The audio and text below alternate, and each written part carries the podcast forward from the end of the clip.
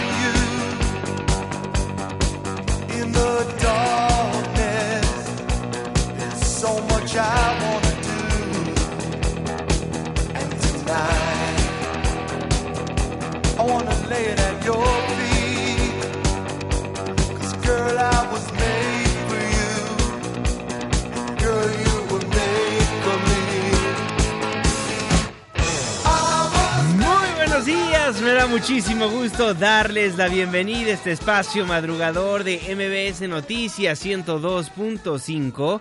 Gracias por acompañarnos antes del amanecer. Mi nombre es Juan Manuel Jiménez y como todos los días, como todas las mañanas, lo invito a que nos acompañe, a que nos sintonice hasta las 6 en punto para que desde muy temprano se informe de las noticias más relevantes de nuestro país. En este espacio en este programa que hacemos absolutamente todos, por lo cual lo invita a formar parte de la expresión en línea y nos deje saber lo que opina de lo que le presentamos a lo largo de estos 60 minutos de información. En Twitter e Instagram me encuentra como arroba Juanma Pregunta, Facebook Juan Manuel Jiménez, los teléfonos en cabina 5166 1025.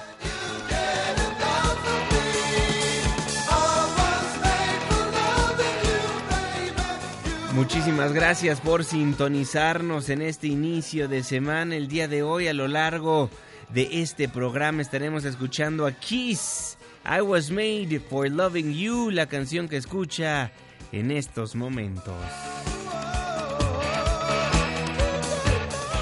Usted lo sabe, cada día estaremos poniendo a un grupo diferente para musicalizar esta hora informativa. El día de mañana, ¿a qué grupo, a qué artista, a qué rola le gustaría que pongamos? Márquenos, escríbanos en redes sociales. El día es lunes, la fecha 20 de enero de 2020, la hora 5 de la mañana con 5 minutos, inicio de semana. Estamos en MBS Noticias. Antes del amanecer.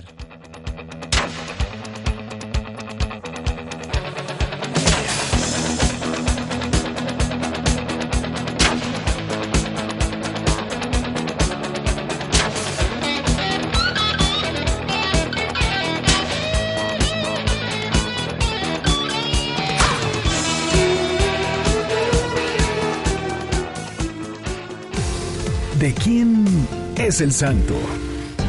Hoy 20 de enero del 2020 felicitamos a Fabián Sebastián Neofito. Muchas felicidades. Clima. 5 de la mañana con 5 minutos. Marren Sánchez. Juanma, muy buen día para ti, nuestros amigos del auditorio. Les informo que para este inicio de semana se prevé descenso de temperaturas en el norte, noreste, oriente y centro de México debido al Frente Frío número 32. También hay pronóstico de caída de nieve en zonas montañosas de la República Mexicana. Se esperan lluvias en Hidalgo, Oaxaca, Puebla y San Luis Potosí. Para la Ciudad de México las condiciones serán similares. Hay alerta por bajas temperaturas en Álvaro Obregón, Coajimalpa, Magdalena Contreras, Milpa Alta, Tláhuac, Tlalpan y Xochimilco. Para el resto del día se esperan lluvias. Los termómetros marcarán una mínima de 9 grados y una máxima de 18. Este fue el reporte del clima antes del amanecer. Muchísimas gracias Marlene Sánchez y gracias a usted también por sintonizarnos antes del amanecer a través de la señal que sale de MBS Noticias 102.5. Saludo con gusto a todas las personas que nos ven y nos escuchan a través de nuestra página de internet mbsnoticias.com y por supuesto que le mandamos un caluroso abrazo a las personas que nos honran con su presencia a través de las distintas aplicaciones que hay en los teléfonos inteligentes. El reloj está marcando las 5 de la mañana con 7 minutos. Le voy a informar.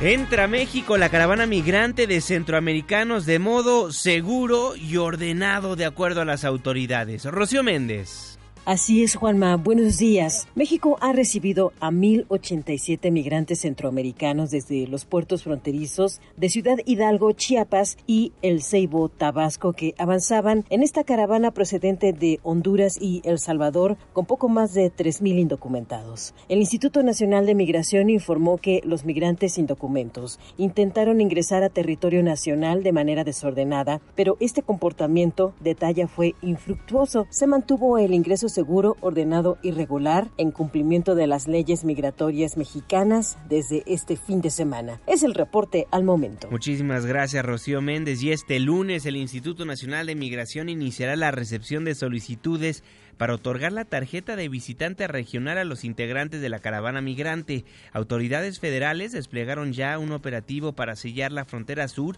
integrado por elementos del ejército mexicano, Marina, Guardia Nacional, policías federales y agentes de migración.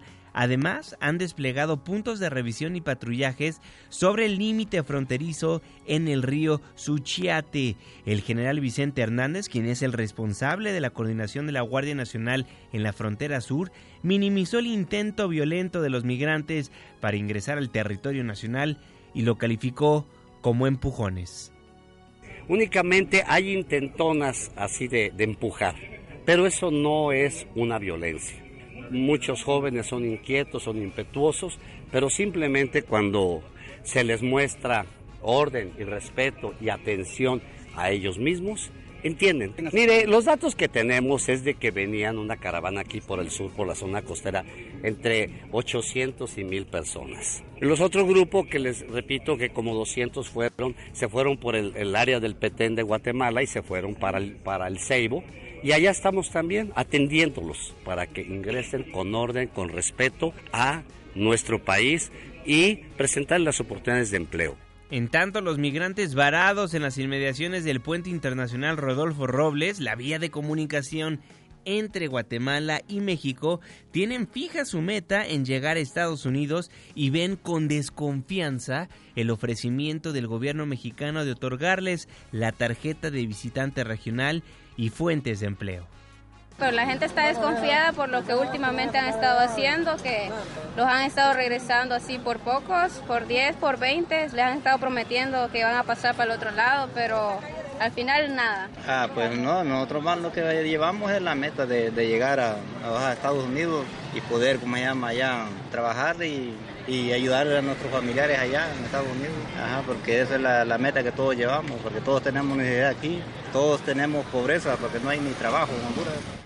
Y en otros temas, vincularon a proceso al abuelo del estudiante que disparó en el Colegio Cervantes. Nos vamos a Coahuila con nuestra corresponsal Camelia Muñoz. ¿Cómo estás, Camelia? Buenos días. Bueno, buenos días. Te informo que este domingo quedó vinculado a proceso José Ángel N., abuelo del menor responsable del tiroteo en el Colegio Cervantes, donde su nieto disparó con armas de su propiedad a una maestra que le causó muerte e hirió a cinco estudiantes y un docente de educación física el pasado 10 de enero para después quitarse la vida. Esto lo informó el fiscal de Coahuila Gerardo Márquez Guevara, quien señaló que el delito que se le imputa es el de homicidio por omisión. Escuchemos. Se le atribuye el delito de homicidio por eh, comisión por omisión. Esto es, hemos explicado que se trata de haber este, faltado, violado un deber jurídico de cuidado que le correspondía observar a él personalmente como garante precisamente, con su calidad de garante respecto a las armas que se encontraban en su domicilio y que eventualmente los datos de prueba arrojan que eran de su propiedad. El fiscal manifestó que además de ser el dueño de las armas calibre 25 y 40 milímetros utilizadas en el tiroteo y de las cuales carece de permiso, el abuelo fue negligente sabiendo el gusto del menor por el uso de las armas y juguetes bélicos. Se determinó un plazo de cuatro meses para la investigación complementaria, por lo cual el imputado quedará recluido en el Centro de Reinserción de Torreón.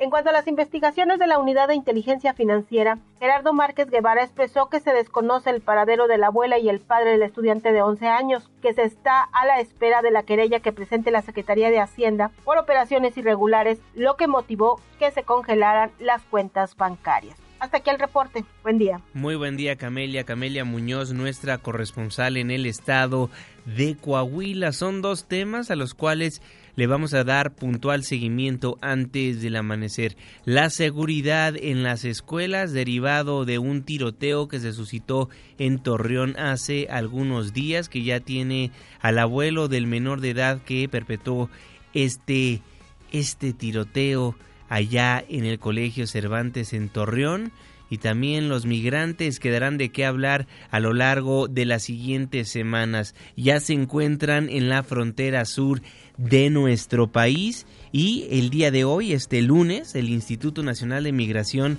va a iniciar la recepción de solicitudes para así poder otorgar la tarjeta de visitante regional a los integrantes de esta nueva caravana migrante. Son las 5 de la mañana con 13 minutos. Ahora pasamos a los temas escabrosos, al tema que sigue dando de qué hablar y que ha dado de qué hablar a lo largo de los últimos años, la inseguridad. Ante los empresarios del país, los secretarios de la Defensa Nacional y de Marina, Luis Crescencio Sandoval y Rafael Ojeda respectivamente, afirmaron que sí hay una estrategia para combatir el problema de la inseguridad. Así lo daba a conocer el presidente del Consejo Coordinador Empresarial, Carlos Salazar.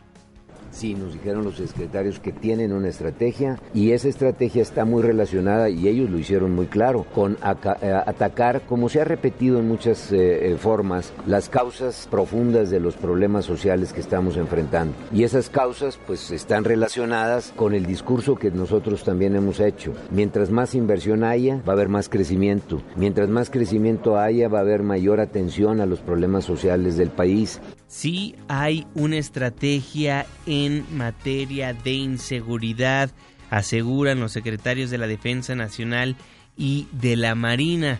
Esperemos esa estrategia se concrete en resultados porque la percepción es diferente para el ciudadano. El presidente del CCE también comentó que el organismo asumió el compromiso de apoyar a las Fuerzas Armadas en las reformas que aún están pendientes. El compromiso es trabajar en conjunto. El sector empresarial se comprometió con ellos de apoyarlos en las modificaciones legislativas que todavía están pendientes, de, acompañarlos en los programas particulares de las tareas que se les han dado tanto al ejército como a la armada y de estar en constante comunicación para poder nosotros tener un, un mejor entendimiento de la tarea que están haciendo. Al igual los empresarios nos comprometimos a pues a través de nuestras empresas y a través de todo nuestros trabajadores de tener constantemente una información de dónde hay focos de problema. En tanto, el secretario de Seguridad y Protección Ciudadana, Alfonso Durazo, afirmó que la Guardia Nacional marcará el inicio del fin de la violencia y destacó que con esta institución muy pronto quedarán en el pasado los días más oscuros de la inseguridad. Esta institución marcará el inicio del fin de la violencia en nuestro país. Ese es el tamaño de la responsabilidad que tienen cada uno de ustedes como nuevos integrantes de la Guardia Nacional.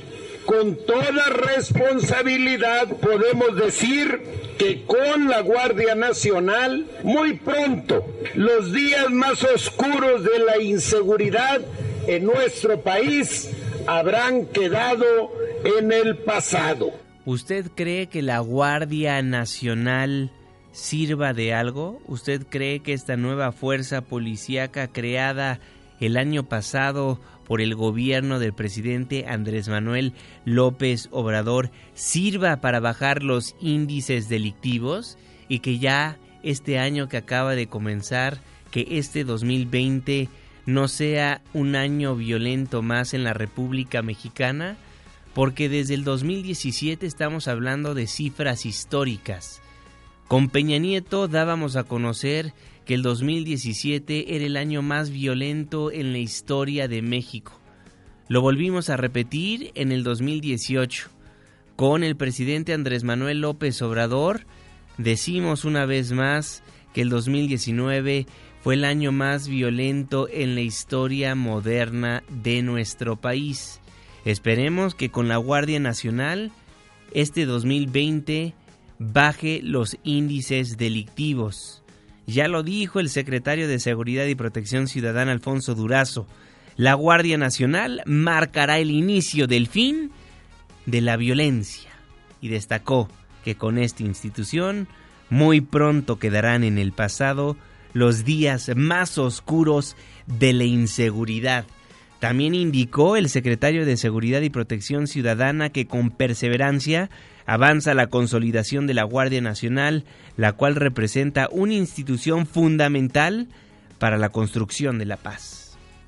Hoy damos un paso histórico. Dejan de ser cadetes para convertirse en integrantes de la institución de seguridad más importante de nuestro país, la Guardia Nacional. Y con ello damos un paso adicional en el cumplimiento de la Estrategia Nacional de Paz y Seguridad que contempla la consolidación y el crecimiento de la Guardia Nacional hasta tener capacidad para confrontar exitosamente a la criminalidad. Así lo daba a conocer Alfonso Durazo Montaño, el secretario de Seguridad y Protección Ciudadana. Yo de verdad hago votos para que este 2020 bajen los índices delictivos, para que este 2020 baje la corrupción y para que en este año que acaba de comenzar el ciudadano se sienta más seguro en la ciudad donde vive, porque las cifras que acaba de dar a conocer el INEGI, el Instituto Nacional de Estadística y Geografía, nos dan a conocer que 7 de cada 10 ciudadanos se sienten inseguros en la ciudad donde viven. De hecho, la cifra incrementó de 72.3 a 72.6%. Fracciones, décimas, pero de todas maneras marca un incremento en la percepción del ciudadano. Y uno de los delitos que busca terminar justamente la Guardia Nacional es el huachicoleo en el marco de la conmemoración del incendio de la toma clandestina en el ducto Tuxpantula ubicado en Tlalhuelilpan Hidalgo. El coordinador nacional de Protección Civil David León convocó a no participar en la extracción ilegal de hidrocarburos y a denunciar a quienes se dedican a ello. A recomendar a la población no participar de ellas ponerse a salvo de inmediato y llamar de inmediato para hacer una denuncia, para que nuestros hermanos soldados, nuestros hermanos bomberos, nuestros hermanos policías, todos juntos podamos llegar a atender este tipo de incidentes. Y hablando de protección civil, todo está listo para realizar este lunes el macrosimulacro en la Ciudad de México. El gobierno capitalino informó que contará con el apoyo de alrededor de 5.000 servidores públicos de diversas dependencias capitalinas y se espera la participación de 8.400.000 habitantes de las 16 alcaldías. La voz de Sheinbaum. Va muy bien, ahí invitarlos a todos y todas a que participen en el macro simulacro, es mañana a las 11 de la mañana. Ya tenemos, em, revisamos el día de hoy, pues que todo esté como debe ser dentro del gobierno de la ciudad para que funcione. Y el día de mañana, pues daremos la conferencia en el C5. Estaremos en la oficina y ya nos trasladaremos al C5. Ahí veremos cómo funcionó eh, los operativos y daremos la información a todos y todas ustedes. Elementos del gobierno de la ciudad tienen un protocolo, eh, todos los policías, donde deben de participar y particularmente los jefes de cuadrante, que son eh, más de 3.000, más eh, las áreas especiales, Cóndor, etcétera, que salen con los helicópteros. Y dentro del gobierno somos alrededor de 10.000 personas que tenemos tareas específicas. Encabezando el macro simulacro estará el Coordinador Nacional de Protección Civil, David León. Hoy es lunes, lunes de Protección Civil. Protección Civil, antes del amanecer. ¿Y tú ya estás preparado? Coordinador Nacional de Protección Civil, David León, ¿cómo está? ¿Nervioso, ansioso? ¿Ya todo listo para este macro simulacro? ¿Cómo está? Buenos días. Querido Juanma, muy buenos días, muy entusiasmados. Este es un ejercicio extraordinario, Juanma, el que todas las familias de nuestro país podamos unirnos eh, en torno a la prevención, en torno a la eh, protección civil, que podamos trasladar nuestro entusiasmo, nuestro cariño, nuestra solidaridad que nos caracteriza en las emergencias, trasladarla a la prevención. Eso es lo que debemos hacer, tú bien sabes, mujer, hombre prevenido vale por dos y hoy tenemos la gran oportunidad de todos juntos a las 11 de la mañana echar a andar en nuestro simulacro, aquellos que no la hayan preparado todavía, que estén al cuarto para las 12 preparando su simulacro, todavía hay tiempo, podemos todavía eh, identificar cuáles son los riesgos, cuáles son las salidas de emergencia, cuáles son los puntos eh, seguros, por dónde haríamos esta evacuación, cómo nos eh, pondríamos en contacto con nuestros familiares y amigos.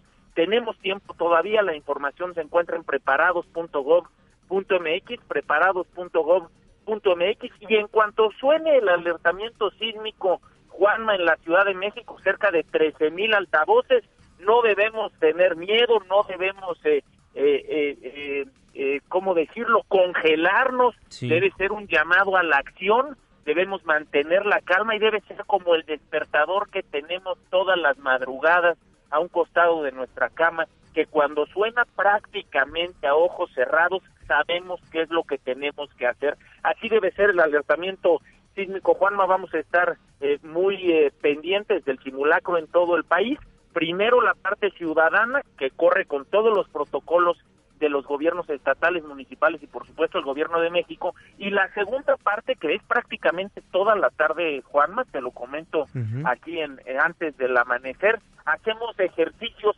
particulares suponiendo algunos daños en distintos puntos del país y nos encerramos los integrantes del Comité Nacional de Emergencias a darles eh, la respuesta del Estado mexicano. Esto nos permite a todos ejercitar, prepararnos y prevenir, eh, Juanma.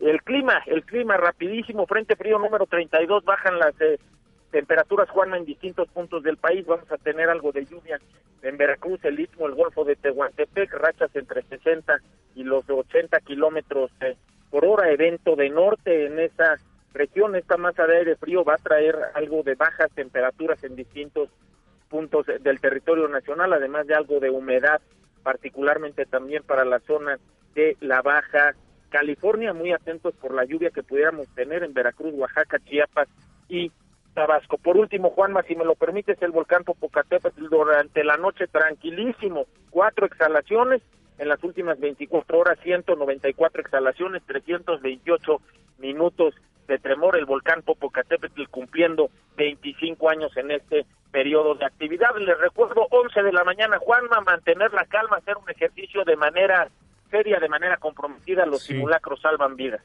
Sí, así es, coordinador. Y me dio muchísimo gusto. Fui al súper este fin de semana y al supermercado que acudí había letreros en todas partes, dándole a conocer a la población que este lunes era el macrosimulacro, le daban a conocer los puntos de emergencia dentro de la tienda. Entonces me dio de verdad muchísimo gusto ver que muchas empresas, muchos ciudadanos se están uniendo a este macro simulacro para, como bien dice usted y bien dice esta sección, estar preparados.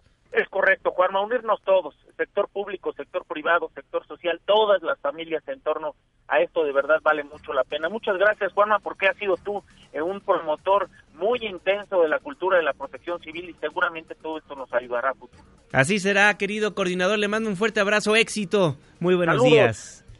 El coordinador nacional de protección civil David León antes del amanecer. En punto, en punto de las 11 de la mañana, macro simulacro en el país. Aquí en la Ciudad de México sonarán las alertas sísmicas. Habrá primero una alerta que la dará a conocer que es un simulacro. Posteriormente se llevará a cabo el primer macro simulacro del 2020. Recuerde que habrá tres este año, el primero el día de hoy. Este 20 de enero de 2020 en punto de las 11 de la mañana tiempo del centro de la República Mexicana se llevará a cabo el primer macro simulacro. 5 de la mañana con 26 minutos tiempo del centro. Nos vamos a un breve corte comercial, nos vamos a la pausa. Al volver platicaremos de la prepa 9.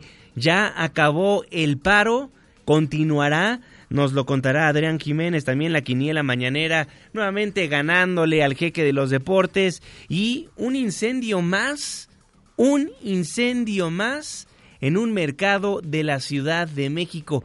¿Qué está pasando? Cinco en el último mes.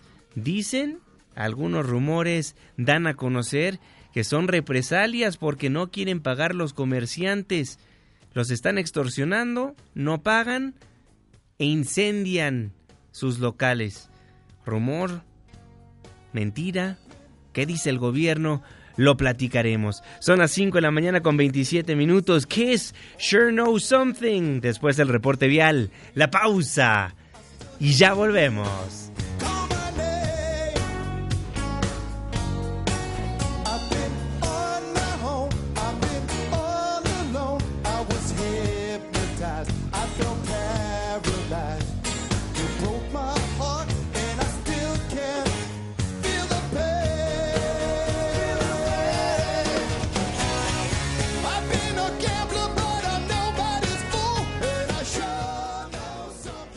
Antes del amanecer, con Juan Manuel Jiménez. Con Juan Manuel Jiménez. Continuamos.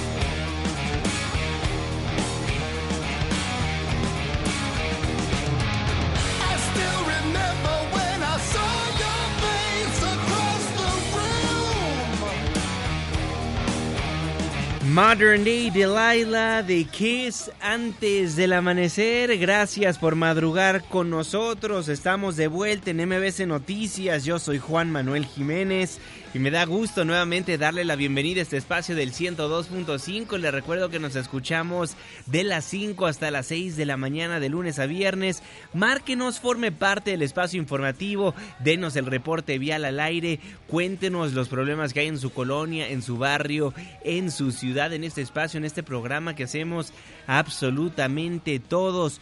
Twitter, Instagram, Periscope, Snapchat arroba Juanma Pregunta, los teléfonos en cabina 5166 1025. Saludo con gusto, como todos los días, como todas las mañanas, al que seguramente está ardido el día de hoy, el jeque de los deportes, Luis Enrique Alfonso. Muy buenos días.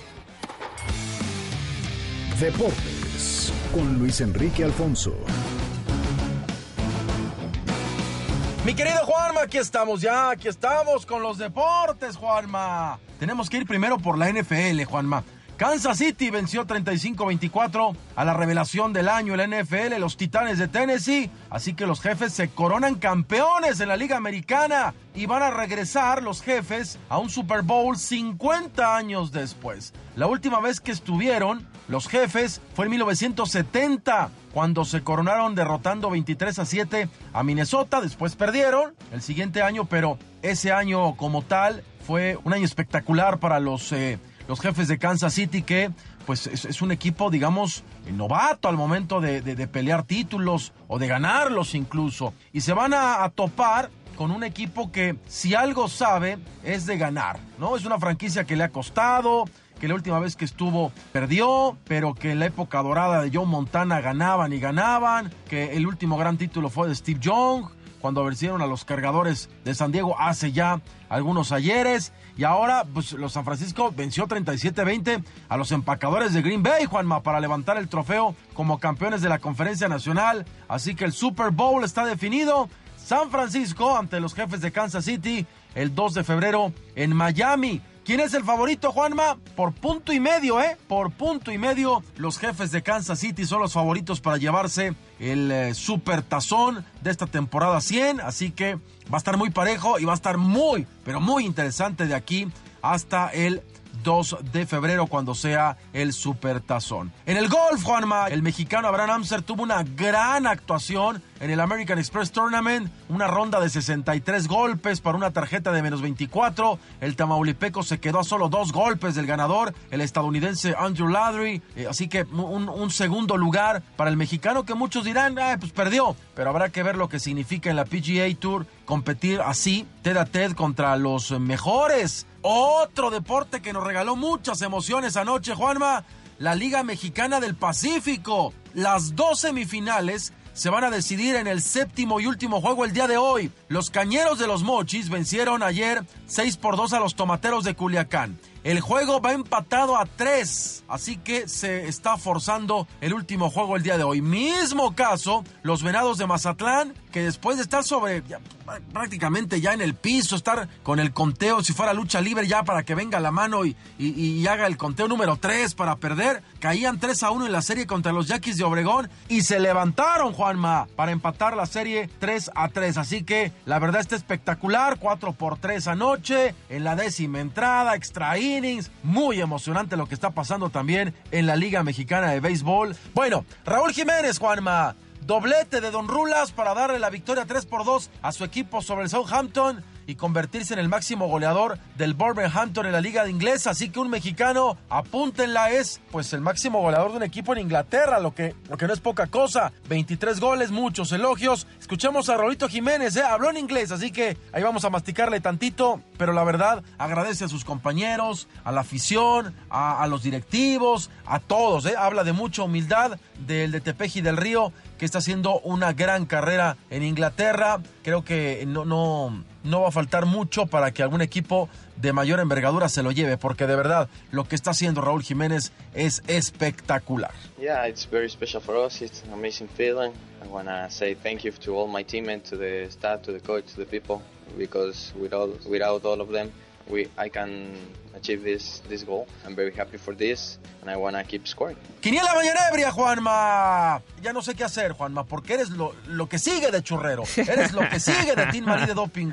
Y lo sabes, desgraciado. En la primera jornada quedamos 4-2 a tu favor y otra vez 4-2. O sea que en dos jornadas 8 a 4. Es como ver el resultado de la quiniela mañanebria. El, el Puebla, a ver, tenía eh, los últimos seis partidos, cuatro victorias, dos empates el Atlas sobre el Puebla en el Jalisco.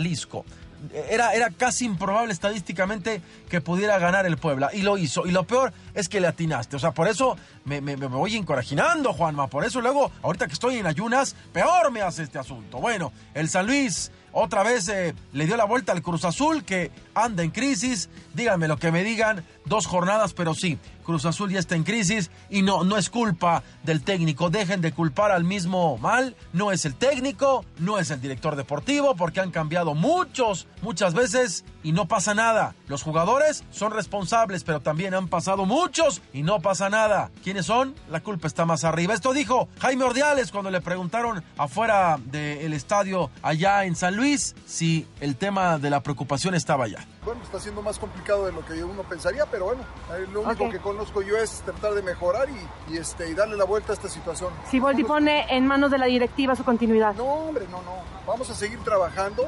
Tenemos mucha confianza de que él va a sacar las cosas adelante. Monterrey empató dos con Monarcas. Eh, Pachuca 0-0 con Chivas. Tu chichicuilote que la verdad, qué mal se vio Jorge Isaac Rojas, el árbitro, anulando un penal por un posible, vaya, inventado fuera del lugar, que según checó hasta el bar, que es lo, es lo gacho. Juanma, es que ahí entran las malditas sospechas, ya párenle, hombre. O sea, no requieren ayuda, pues demuéstrenlo. Era un penal para Tigres. No sabemos si iba a ser gol o no pero al fin de cuentas lo del VAR es ridículo. También al Necaxa lo estaban perjudicando, ganaron 3 por 2 en otro terrible, terrible tema. Se me olvidó platicar lo de Monterrey Monarcas, que también disque una falta en el empate transitorio de Monarcas. A la posta terminó 2 a 2, pero lo del VAR, de verdad, ni así se ayudan algunos silbantes. Querétaro 3 por 0 a Tijuana y Santos 3 a 2 ante el León. Así que Juanma 8-4, tranquilo, va arrancando. Yo sé que estás insoportable, así eres, como buen americanista, eres odioso, Juanma, pero eres, eres digamos que de los pocos americanistas que me cae bien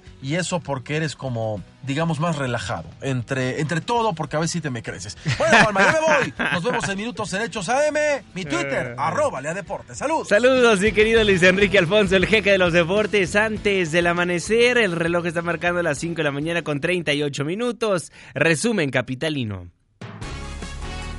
La Prepa 9 sigue tomada por estudiantes que se manifiestan por el acoso sexual que ha acontecido en ese plantel educativo, al igual que la corrupción.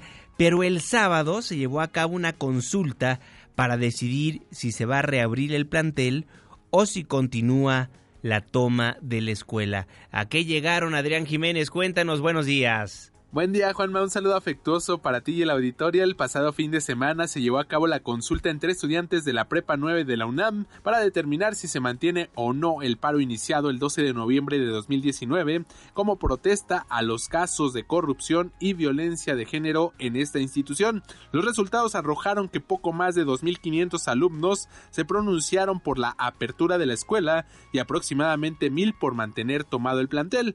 De esta forma, se prevé que el miércoles o el viernes de esta semana se reanude el diálogo entre los estudiantes y las autoridades universitarias a fin de analizar la respuesta que les den respecto a las demandas establecidas en su pliego petitorio. Entre las peticiones del estudiantado de la Preparatoria 9 Pedro de Alba destacan la solicitud de que no haya represalias, sanciones o procedimientos disciplinarios, administrativos, laborales y que se abstengan del levantamiento de actas administrativas, jurídicas o académicas en contra de ninguno de los participantes de este movimiento estudiantil. Asimismo, exigen el correcto funcionamiento de los denominados senderos seguros, completar la plantilla docente, así como la investigación de los casos de corrupción y abuso de poder de algunos maestros de este plantel. En materia de violencia de género, piden que la implementación del protocolo de atención de la UNAM para estos casos sea transparente, aplicar las sanciones correspondientes establecidas en la normatividad universitaria, la incorporación de una psicóloga especializada en perspectiva de género,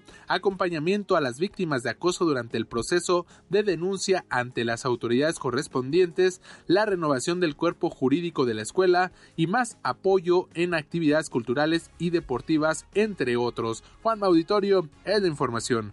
Buenos días. Buenos días, Adrián. Y autoridades capitalinas investigan las denuncias de extorsión a locatarios de mercados, principalmente en los alrededores del centro histórico y la alcaldía Venustiano Carranza. Así lo informó la jefa de gobierno, Claudia Sheinbaum.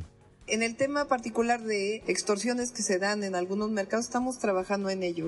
Aquí particularmente en la zona centro, incluido una parte de Venustiano Carranza, y en algunos otros lugares donde llega a haber alguna denuncia, de inmediato entra la policía de investigación. Y ha habido muchas detenciones, particularmente en los últimos dos meses. Así lo daba a conocer la jefa de gobierno. Y hablando de mercados, otro incendio. Otro incendio en un mercado de la capital del país. Ahora ocurrió la madrugada del domingo. La jefa de gobierno de la Ciudad de México informó que ya investigan las causas del incendio ocurrido en el mercado de las flores en la alcaldía Xochimilco. Se van a hacer las investigaciones, no podemos ni especular ni tampoco minimizar. Pero, eh, pero eso es con base a, a la evidencia científica que tengamos y a las entrevistas con los locatarios de los mercados. De diciembre para acá son cinco. hay, que también reconocer que en los últimos dos fueron eh, muy poquitos locales. los que tuvieron mayores problemas fueron la Merced, que ustedes ya conocen, y, y San Cosme. Los demás han sido solamente en locales. Repito, no vamos ni a decir que no existe nada, ni, o sea, ni a minimizar, eh, ni tampoco a especular. No hay que especular, pero muchos dicen que debido a las extorsiones a locatarios de mercados y como estos no pagan, pues hay gente que se dedica a incendiar. Esperemos no sea el caso. Es mera especulación. Son rumores que ya se escuchan en distintos círculos periodísticos, pero Esperemos no sea el caso y qué bueno que la autoridad está haciendo algo al respecto. Ya se puso las pilas el secretario Fatlala Cabani de la SEDECO dando pues los recursos necesarios a los locatarios y la jefa de gobierno recorriendo todos los mercados. Esperemos lleguen a una solución quienes han sido afectados por estos incendios que se han suscitado en el último mes de diciembre. La fecha se han registrado cinco incendios en mercados de la Ciudad de México. Son las 5 de la mañana con 43 minutos. Pues la semana pasada se inauguró el tren ligero. Hubo un gran evento donde estaba el secretario de Movilidad Andrés Layuz, estaba Guillermo Calderón de la red de transporte eléctrico, estaba la jefa de gobierno Claudia Sheinbaum. Se inauguró la reapertura del tren ligero en su tramo que va de Tasqueña al Estadio Azteca. Eso como a la una de la tarde. Nosotros en tu programa, tu ciudad en tiempo real, y digo tu programa porque lo hacemos absolutamente todos, decidimos ir a ver cómo había quedado el tren ligero. Pues llegamos al lugar y nos dimos cuenta de que no estaba funcionando. Por lo cual, pues obviamente, naturalmente, en este espacio, pues ventaneamos a la autoridad. Le dimos a conocer al auditorio que no estaban funcionando los trenes.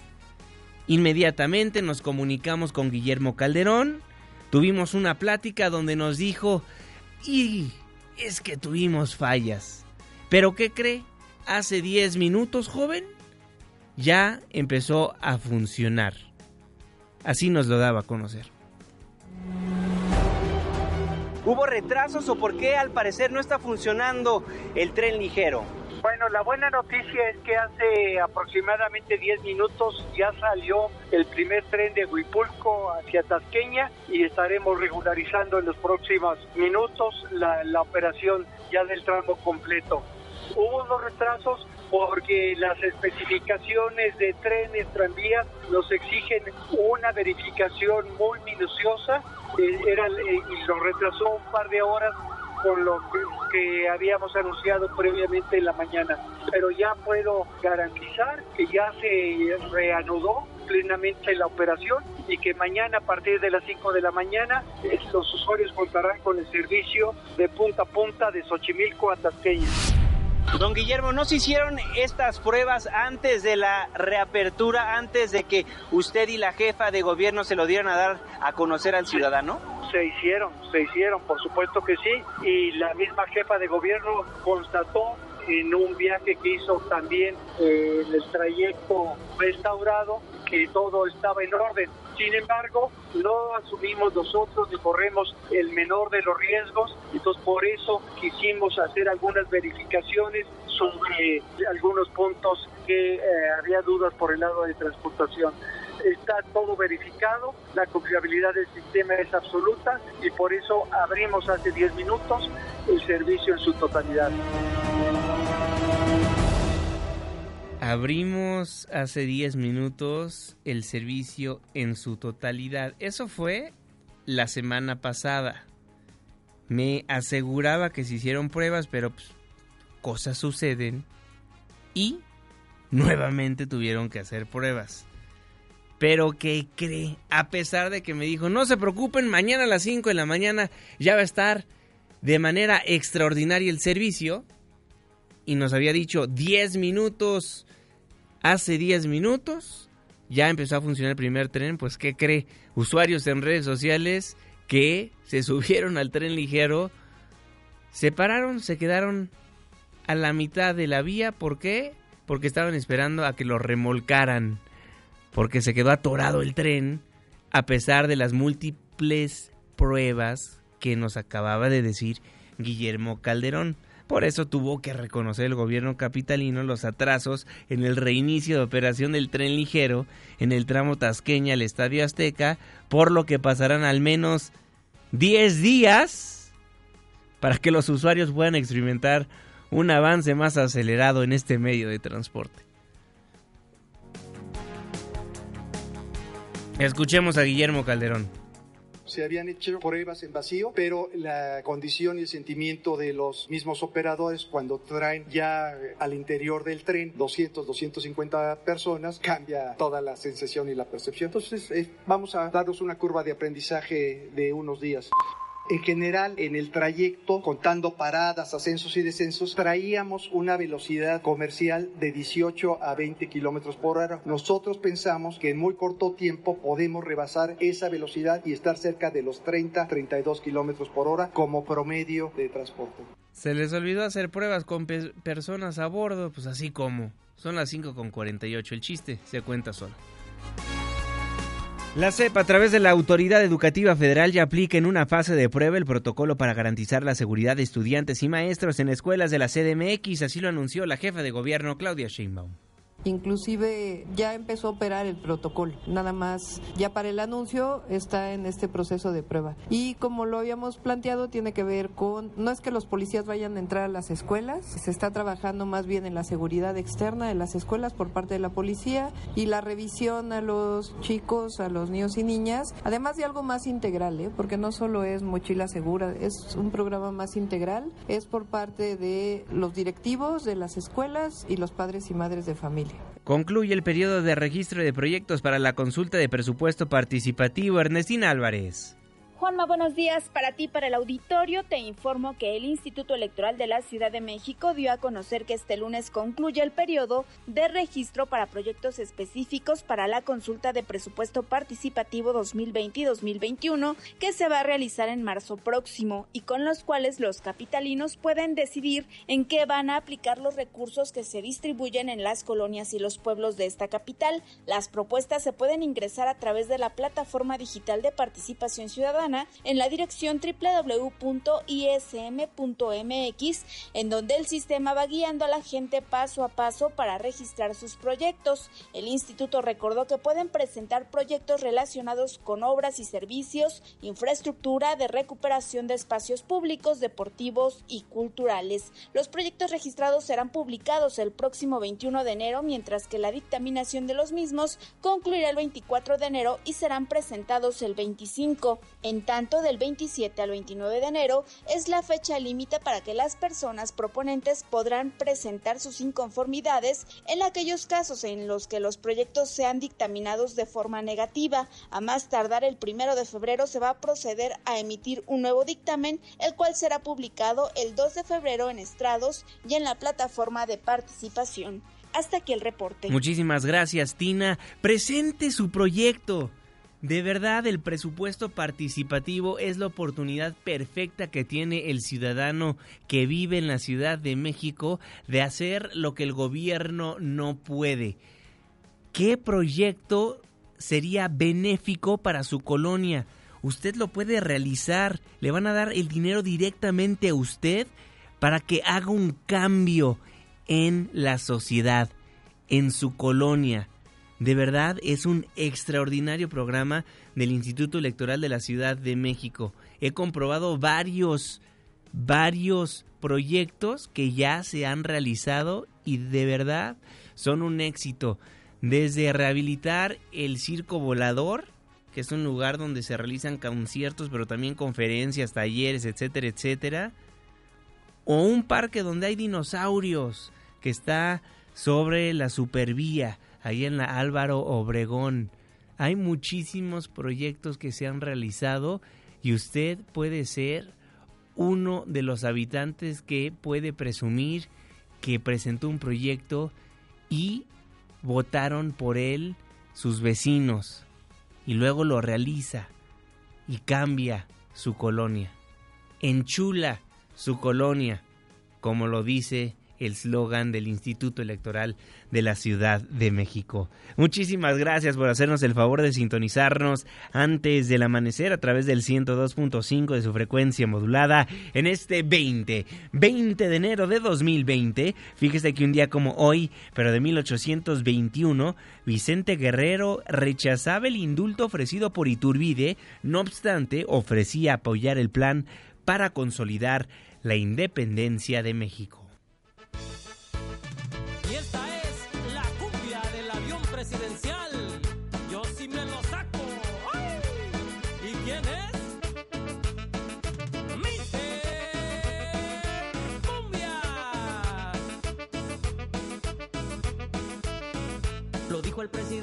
Salió hasta en las noticias. Ese famoso avión lo sacarán en rifa. Lo dijo en su campaña que nunca subiría. A todos prometió que pronto lo vendía. Tomando con los gringos, una oferta esperaba. A todo mundo dijo, no lo tiene ni Obama. Pasó ya mucho tiempo, venderlo no está fácil. Es una gastadera, nomás pagar el parking. Felipe lo compró, el Peña sí lo usó. Ahora toca pagarlo a toda la nación. Lo trajo de regreso y habló a los mexicanos. Pronto se le ocurrió, en rifa lo sacamos. Yo ya me ilusioné, que tal y me lo gano. Sería yo la envidia de todos en mi barrio. También imaginé y me sentí soñado. Toditos me miraban, llegando yo al estadio. Usarlo para el negocio, un sueño yo ya tuve. Usarlo como taxi en lugar del Uber. Una fiesta no nona, yo sé que si se armaba, si ese famoso avión en la rifa me sacara.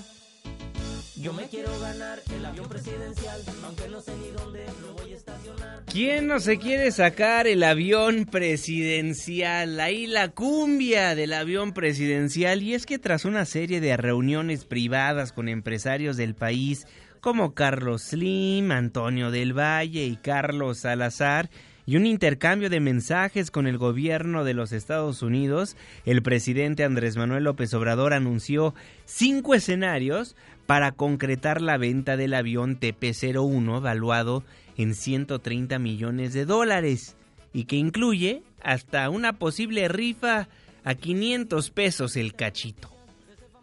Una rifa, 500 pesos, 6 millones de cachitos de la Lotería Nacional. Son 3 mil millones. En el avión, si son 130 millones de dólares, estamos hablando de 2.500. Pero se le daría al que ganara el avión, ya incluido un servicio de operación de dos años o de un año. Estamos hablando de opciones, ¿eh? La gente va a decidir tendríamos que definir nada más algunas reglas como condición, aun cuando alguien se saque el avión, pues sería muy lamentable que lo malbaratara. Como norma le tendríamos que poner de que si lo vende, que cuando menos sea a precio de avalúo. Si lo va a rentar, tiene que tener una empresa que se lo administre, ¿no? ciertas cosas que tendrían que resolverse. Yo estoy seguro que la gente nos va a ayudar, todos. Nos va a ayudar el pueblo, como siempre, y nos ayudan los empresarios, nos van a ayudar a que resolvamos este asunto. Porque ¿qué hacemos? Estaba yo escuchando a unos legisladores que decían que por qué no habíamos vendido, pero no son tamalitos de chipilín. Bueno, usted, usted compraría un cachito, quiere un avión presidencial, pues es una opción que puso sobre la mesa el presidente de la República, Andrés Manuel López Obrador. Ya veremos si se hace la rifa o no por lo pronto y después del anuncio hecho por el presidente sobre esta rifa, dice Xochil Gálvez, la senadora del PAN, que muestra la absoluta falta de seriedad por parte del gobierno federal. Escuchemos. Y el cachito, me parece que tenemos que ponernos ya serios en este gobierno, de verdad. O sea, te ganas el avión, ¿qué fregados haces con un avión?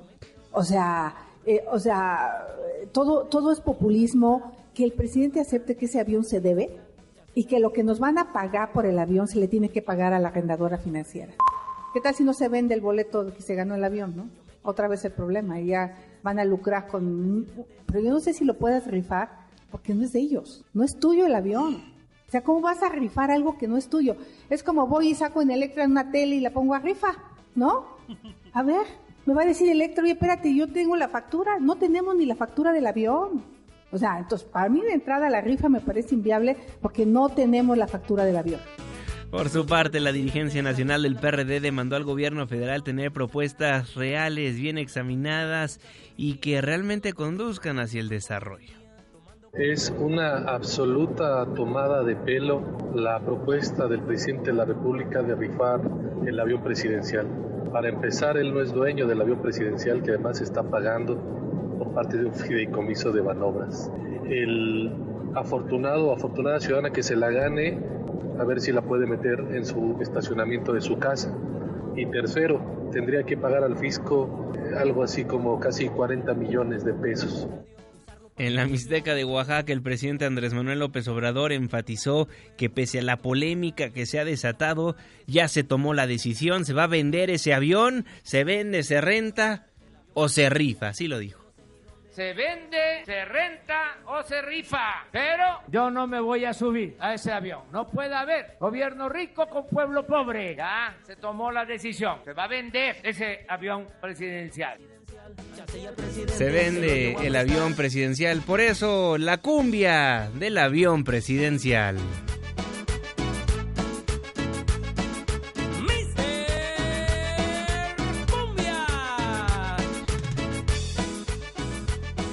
Los números de la semana, Eduardo Torreblanca. La agenda financiera con Eduardo Torreblanca.